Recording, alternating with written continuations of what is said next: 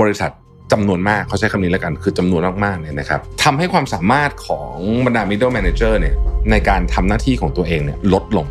นะฮะแล้วก็ middle manager เนี่ยจากแรงกดดันขององค์กรเนี่ยทำให้ต้องไปทำงานที่เรียกว่าเป็น non managerial work ทำให้พวกเขาเหล่านี้ไม่ได้โฟกัสในงานที่สำคัญที่สุดของ organization งานที่สำคัญที่สุดของ middle manager ใน organization คือการ fostering talent หรือว่าการพัฒนาคนนั่นเองนะครับ Mission to the Moon Podcast brought to you by Sunday InsurTech ประกันที่ผมเลือกใช้ Smart Insurance Bond Simple ประกันยุคใหม่ที่มาพร้อมกับเทคโนโลยีทำทุกอย่างให้รวดเร็ว ในราคาที่เหลือเชื่อ ด้วยประกันที่ออกแบบมาด้วยใจ แล้วคุณจะลืมประสบการณ์ประกันภัยแบบเดิมๆ สนใจซื้อประกัน Sunday รับส่วนลดทันที 10%เพียงใส่โค้ด Mission to the Moon ที่หน้าชำระเงินบนเว็บไซต์ easysunday.com สวัสดีครับยินดีต้อนรับเข้าสู่ Mission to the Moon Podcast นะครับ คุณอยู่กับประเวทานุสาหะครับ ก่อนจะเริ่มตอนนี้เนี่ยนะ จริง ๆ มีเรื่องหนึ่งที่ผมอยากจะบอกแล้วกันก็คือว่าเออจริง ๆอะผมรู้สึกอึดอัดทุกครั้งเลยเวลามีคนเรียกว่าอาจารย์ว่าโค้ชว่าอะไรอย่างเงี้ยนะฮะเพราะว่าผมไม่ใช่ทั้งอาจารย์ แล้วก็ผมเป็นโค้ชใครไม่ได้แน่นอนนะครับ เพราะว่า เอาจริงตัวเองเอาไม่ค่อยรอดเลยนะฮะไอ้ที่มาอัดอัดให้ฟังทุกวันเนี้ยทั้ง 5 minutes ทั้ง mission to the moon เนี่ยก็ถือว่าเป็นการมาเล่าสู่กันฟัง หลายอย่างที่ผมพูดไปผมก็ทำไม่ได้นะ แต่ว่าผมก็บอกว่าเออผมอยากทำแบบนี้แต่ยังทำไม่ได้นะครับอะไรที่ทำได้ก็เล่าให้ฟังว่าทำได้อะไรที่เคยทำได้แล้วตอนนี้ทำไม่ได้แล้วก็จะบอกอะไรที่รู้สึกว่าเออตอนนี้รู้สึกว่าทำได้อยู่ก็บอกเหมือนกันนะฮะแต่ว่าผมไปผมไม่มีผมมีบางอาจไปโค้ชใครได้เลยนะเพราะว่าผมผมไม่ได้มีเออ องค์ความรู้อะไรกันขนาดนั้นนะพูดกันตามตรงนะฮะก็เล่าให้ฟังส่วนใหญ่คือเล่าประสบการณ์นั่นแหละนะครับหรือว่าอ่านอะไรเจอมาก็มาเล่านะฮะแต่ว่าไอ้ที่อ่านอ่านมาก็ไม่ได้หมายความว่า ผมจะทำได้นะเพียงแต่ว่าผมก็อ่านมาเพื่อผมก็อยากจะทำไงก็อยากรู้เอามาเป็นความรู้เผื่อวันหนึ่งจะเอาไปทำได้นะครับ ซึ่งก็คล้ายๆกับบทความในวันนี้เลยนะฮะวันนี้เนี่ยนะครับคือตอนนี้ต้องต้องเล่าอย่างนี้ก่อนว่า คือผมก็ไม่ได้เข้าเว็บ m c k เคนซี่บ่อยนะฮะ แต่ว่าล่าสุดเนี่ยผมก็เข้าไปเจอแล้วเขาเหมือนเขาโปรโมทหนังสือเล่มหนึ่งอยู่ที่ชื่อว่า Power to the Middle นะครับไม่ใช่หนังสือของ m c k เคนซี่ด้วยนะ เป็นหนังสือของเอ่อ Harvard Business Review Press นะฮะซึ่งผมก็ยังไม่ได้ซื้อนะ อย่างไรก็ดีเนี่ยมันเป็นประเด็นที่น่าสนใจเหมือนกัน เพราะว่าเขาพูดถึงเรื่องของ middle management และความสำคัญของ middle management ที่เพิ่มขึ้นด้วยนะครับแต่ว่าวันนี้เนี่ยผมมาบทความอันหนึ่งนะครับจากหลาย ๆ อันช่วงนี้ m c k เคนซี่พูดเรื่องนี้เยอะ middle managers middle management เยอะมากนะฮะแล้วก็มีบทความเยอะมาก แต่ว่าวันนี้เลือกมาอันหนึ่งเป็นเซอร์เวยนะครับอธิบายความหมายก่อน คือเขาบอกว่าคำว่า middle management หรือว่า middle manager เองเนี่ยนะฮะมันก็มีนิยามที่หลากหลายอ่านะฮะคือมันมีนิยามหลากหลาย ถ้าเอานิยามกว้างๆก็คือว่าใครก็ตามอะที่อยู่ระหว่างคนที่อยู่หน้างานกับผู้บริหารระดับสูง คือ middle manager ก็เป็นผู้บริหารถูกไหมฮะแต่ว่าคนที่อยู่เนี่ย หน้างานกับผู้บริหารระดับสูง คนที่ปฏิบัติ แล้วก็มีคนอยู่ตรงกลางก็ผู้บริหารระดับสูงแบบนี้นะฮะเราก็เรียกตรงนั้นว่า middle manager ซึ่งก็อาจจะเป็นชื่อ manager จริง ๆ ก็ได้นะครับมันคงเป็น middle manager แต่อาจจะเป็นตำแหน่ง assistant director ก็ได้นะครับบางคนอาจจะเป็น vice president ก็ได้มาแล้วแต่โครงสร้างองค์กรนะว่ามันจะเป็นยังไงนะฮะคือไม่ต้องสนใจชื่อดูหน้าที่ดีกว่า ถ้าเขาก็คือคนที่อยู่ระหว่างผู้บริหารสูงสุดกับคนที่อยู่หน้างาน อันนี้แหละเราเรียกว่ากลุ่มนี้เป็นกลุ่ม middle management หรือ middle manager ทั้งสิ้นนะครับในเซเวยนี้นะฮะซึ่งก่อนจะเข้าเซเวยเนี่ยผมก็ต้องเล่าก่อนว่า ผมชอบนะ m c k เคนซี่เขาให้เราอ่านฟรีเลยนะแบบว่าดีมากเลยแล้วก็เซอร์เวยเขาก็คือแบบทำแบบจริงจังมากนะฮะก็เป็นอีกหนึ่งเว็บไซต์นะฮะที่ผมคิดว่าไม่ควรพลาดเขามีพอดแคสต์ด้วยนะครับพอดแคสต์เขาก็ structure ดีนะ ผมว่ามันประมาณสัก 15-30ถึง30นาทีนะฮะแล้วเขาก็จะพูดหัวข้อเป็นประเด็นประเด็นไปก็ ก็สนุกดีนะครับ แต่ส่วนตัวชอบชอบอ่านมากกว่านะฮะเอ่อเพราะว่ามันยังไงเดียบางทีเวลาฟังพอดแคสต์เนี่ยแล้วเราฟังแล้วมันภาษาอังกฤษนะแล้วเขาคนพวกนี้เขาเก่งมากอะอ่าบางทีเขาก็จะอดไม่ได้ที่จะใช้ศัพท์ทางเทคนิคอะไรเงี้ยนะฮะเราก็อาจจะงงงๆตามไม่ทันด้วยแล้วก็เพราะแต่ว่าอ่านนะเราอ่านแล้วเรารู้ไงคำนี้มีอะไรสมมติเราไม่เข้าใจเราก็เปิดเอ่อ Google ได้ใช่ไหมครับโอเค เราไม่พูดถึงเรื่องความสำคัญของ middle management ใน EP นี้นะคือสำคัญอยู่แล้ว เดี๋ยวสำคัญยังไงจะค่อยๆเล่าให้ฟัง อย่างไรก็ดีเนี่ยเขาบอกว่าด้วยความที่ middle management เนี่ยจะต้องดูแลทั้งทีมงานนะฮะก็คือลูกน้องของตัวเอง แล้วต้องบริหารความจัดการบริหารจัดการความคาดหวังของหัวหน้าด้วย ก็คือผู้บริหารระดับสูง มันก็เป็นตำแหน่งที่ค่อนข้างยากลำบากเหมือนกัน ทีนี้ก็จะมีคนตั้งคำถามทันทีว่า ผมเชื่อว่าหลายท่านก็นึกตามไปว่า เอ๊ะ แล้วผู้บริหารระดับสูงเขาไม่ต้อง manage แบบนี้เหมือนกันเหรอก็ต้อง manage middle management ในขณะเดียวกันอีกขาหนึงเขาต้อง manage กับบอร์ดบริหารนะฮะคือกรรมการเนาะหรือผู้ถือหุ้นด้วยซ้ำบางคนต้องไป manage ส่วนผู้ถือหุ้นด้วยซ้ำเนี่ยเอ้ามันไม่ไม่ไม่เหมือนกันเหรอนะฮะเอาจริงไม่เหมือน เวลา middle management คือคุยกับเจ้านายอะนะฮะมันจะเป็นงานงานงานงานงานเต็มไปหมด แต่ว่า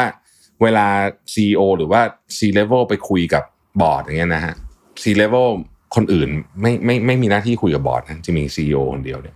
เอ่อเมื่อไปคุยกับบอร์ดเนี่ย มันจะเป็นอีก feel หนึ่งมันจะเป็น feel แบบปรึกษาหารือกันมากกว่า แล้วเขาก็จะไม่ได้สั่งอะไรมาตรงๆหรอกครับเพราะว่าจริงๆอะคนที่รู้เรื่องมากที่สุดคือ CEO นะแล้วก็แล้วก็บรรดา C level ทั้งหลายนั่นนะฮะโอเคนะครับเพราะฉะนั้นไม่เหมือนกันนะ ไม่เหมือนไม่เหมือนนะครับ ทีนี้เขาบอกว่าจากการสำรวจเนี่ยถ้าให้พูดแบบเร็วนะครับหนึ่งคือเขารู้สึกว่า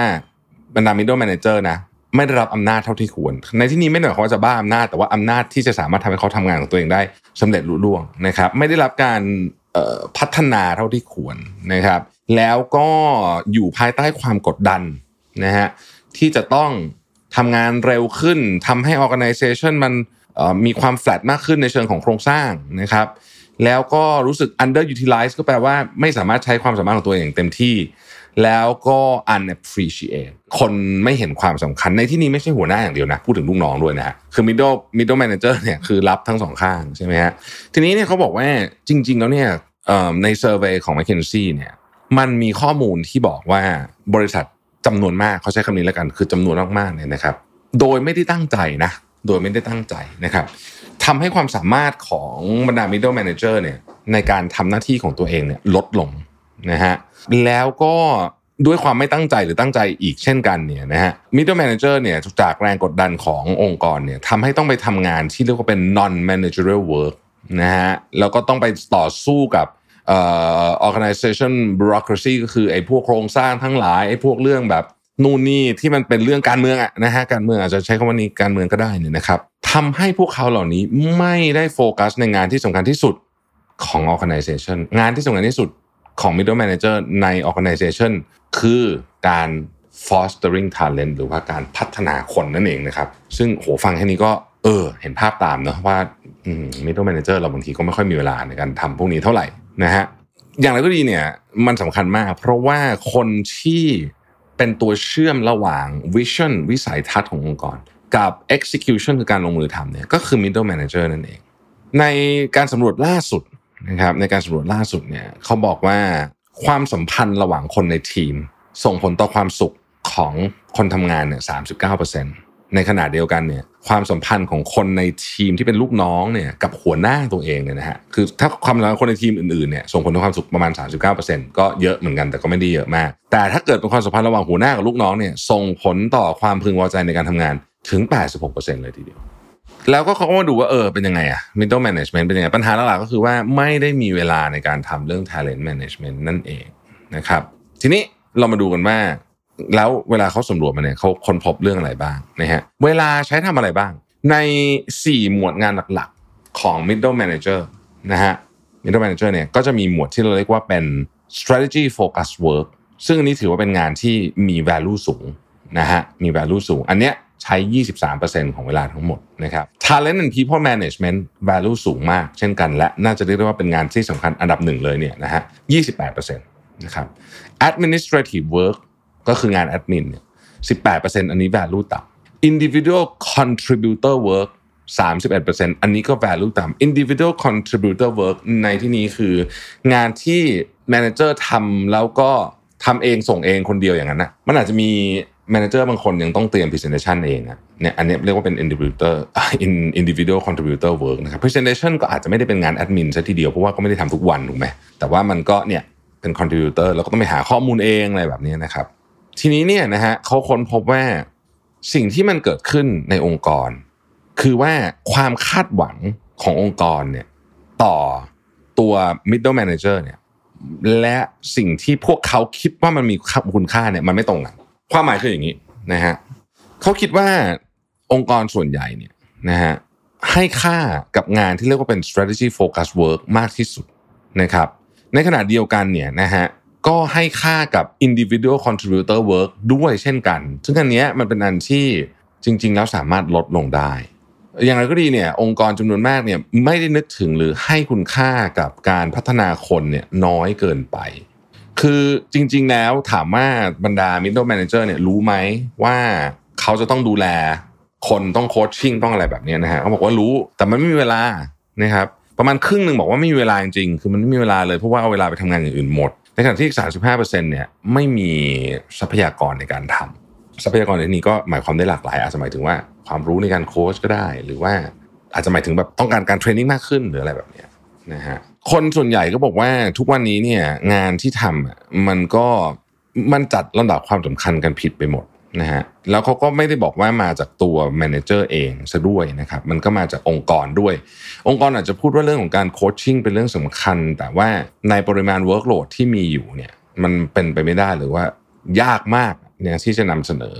เรื่องของการ coaching กับทีมงานได้นะครับ แล้วก็งานที่เป็นลักษณะของงานที่เหลือทั้งหมดอะ individual contributor work หรือว่า strategy work เนี่ยมันเห็นชัดไง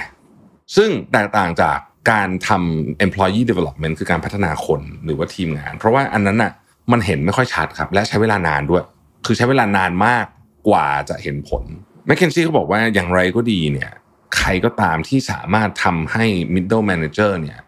สามารถปฏิบัติงานของตัวเองได้คือการพัฒนาคนและเรื่องของการวางเรื่องกลยุทธ์เนี่ยจะช่วยให้คุณสามารถเชื่อมระหว่าง vision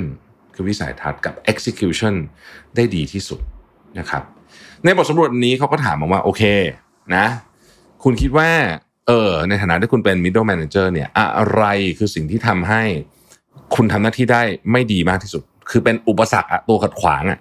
นะฮะข้อที่หนึ่ง organizational bureaucracy นะฮะชัดเจนคือคือทุกองค์กรเนี่ยโดยเฉพาะองค์กรขนาดใหญ่เนี่ยยิ่งใหญ่ยิ่งมี